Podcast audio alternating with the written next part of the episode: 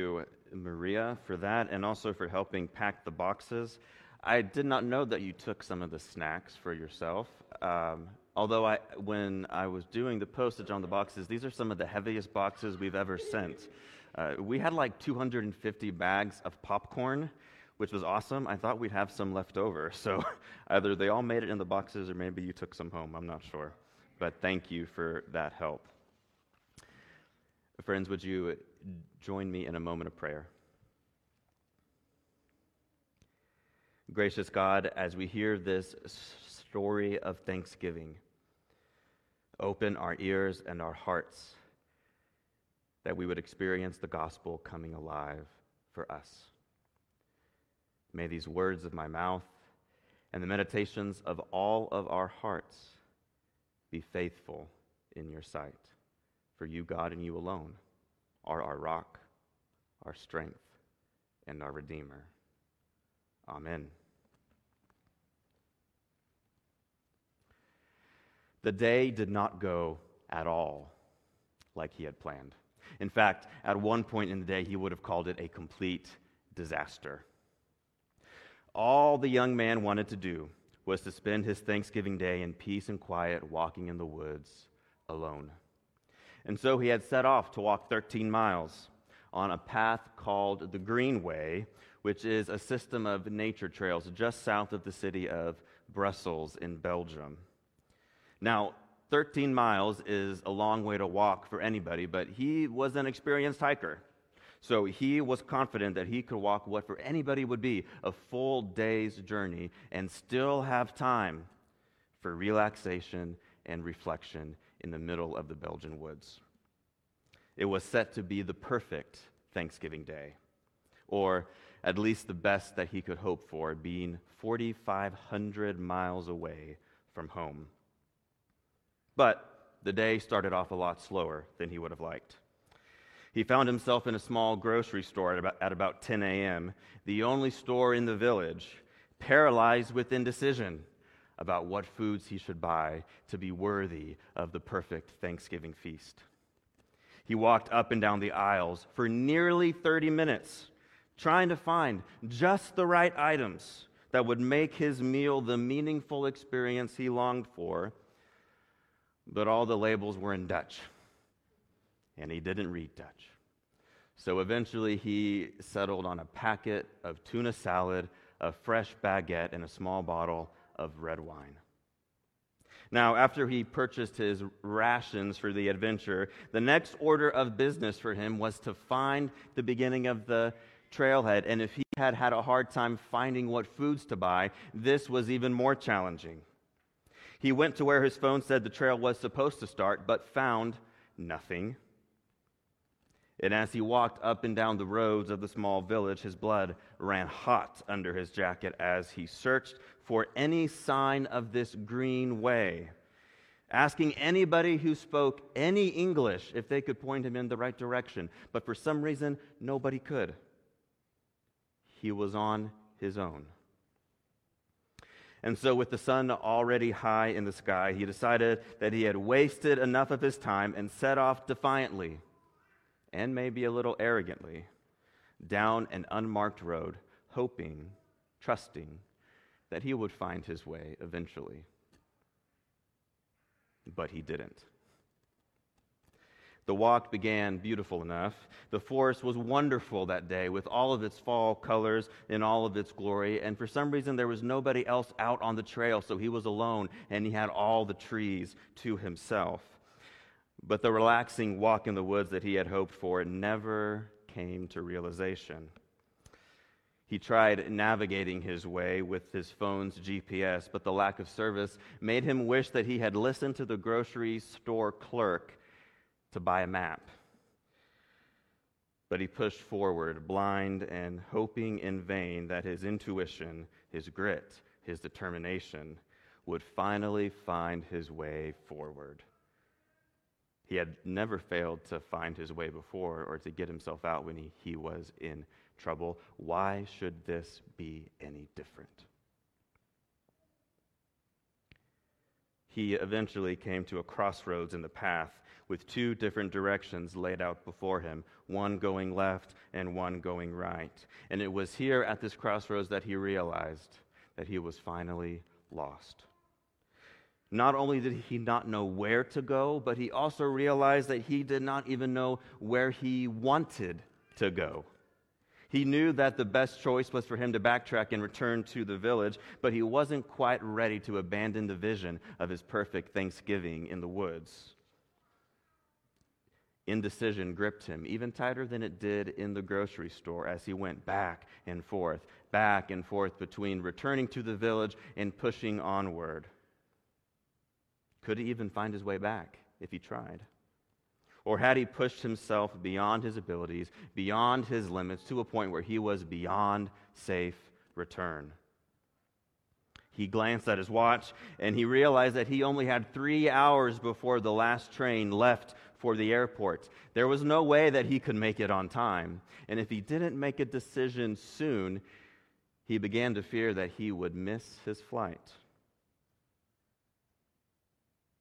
Despair crept over him.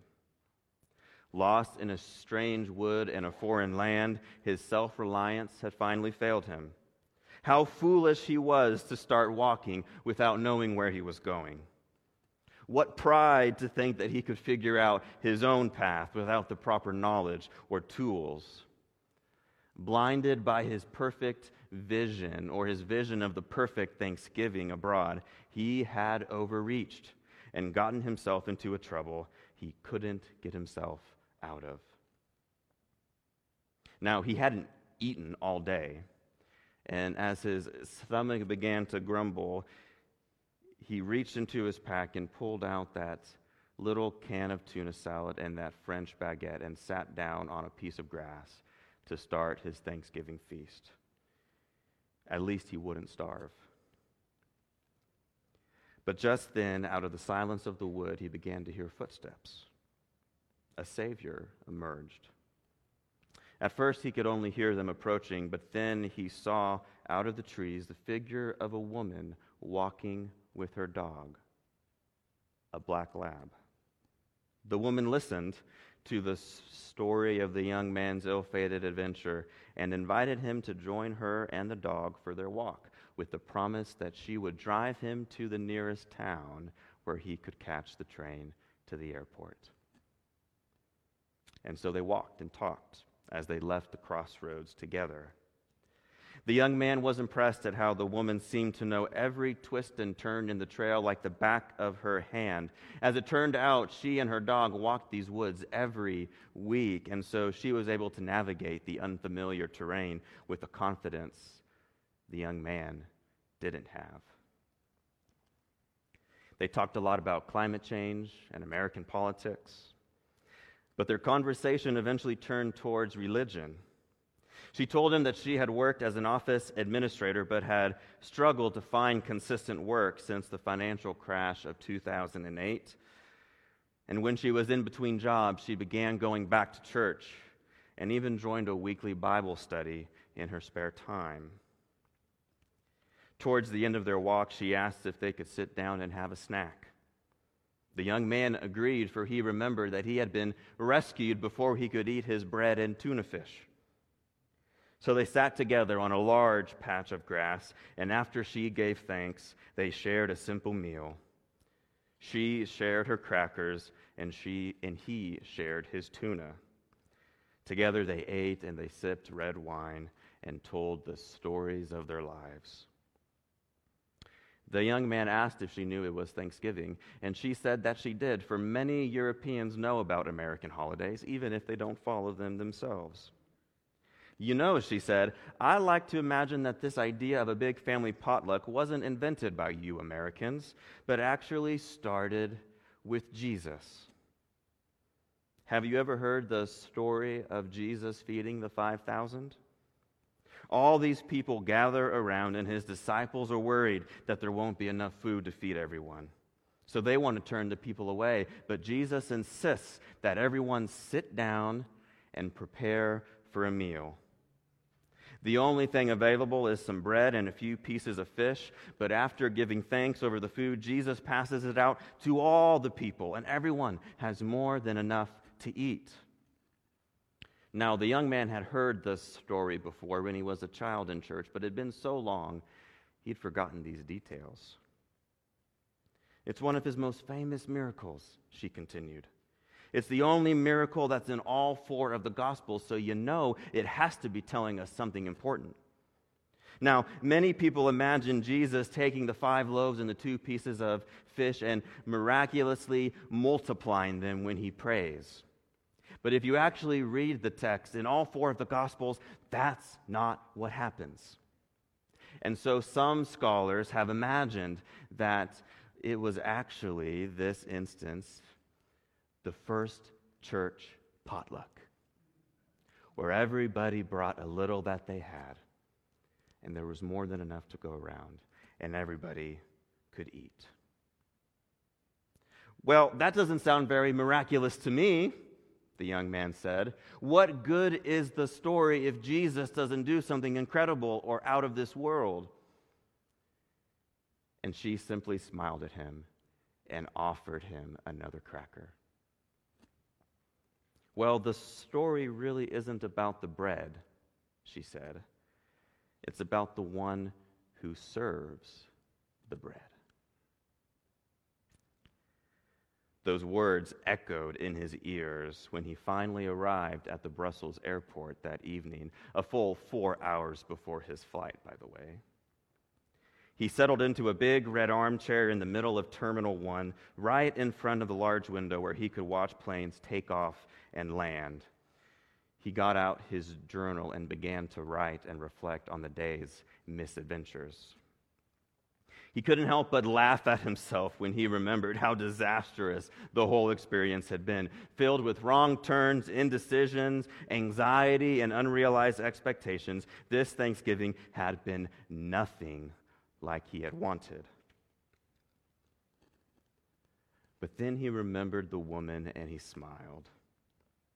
And he remembered what she had said about the miracle when Jesus feeds the 5,000 that it isn't about the bread, it's about the one who serves the bread. He put down his journal and got out his phone, and he opened his Bible app and turned to John chapter 6. And as he reread this miracle story, he noticed, as if for the first time, that Jesus invites all the people to sit in the grass. And he remembered how he had sat in the grass with the woman in the woods. He noticed, as if for the first time, that Jesus gave thanks for the little food that was offered before he handed it out. And he remembered how the woman had prayed a simple prayer before they ate. He noticed how Jesus had distributed the food himself to all who were gathered. Even if it was a potluck, he thought, Jesus made sure that everybody was satisfied.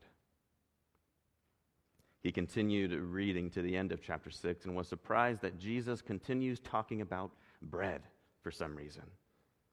He especially loved verses 33 through 35, where Jesus says to the crowd, after he had fed them, For the bread of God is that which comes down from heaven and gives life to the world.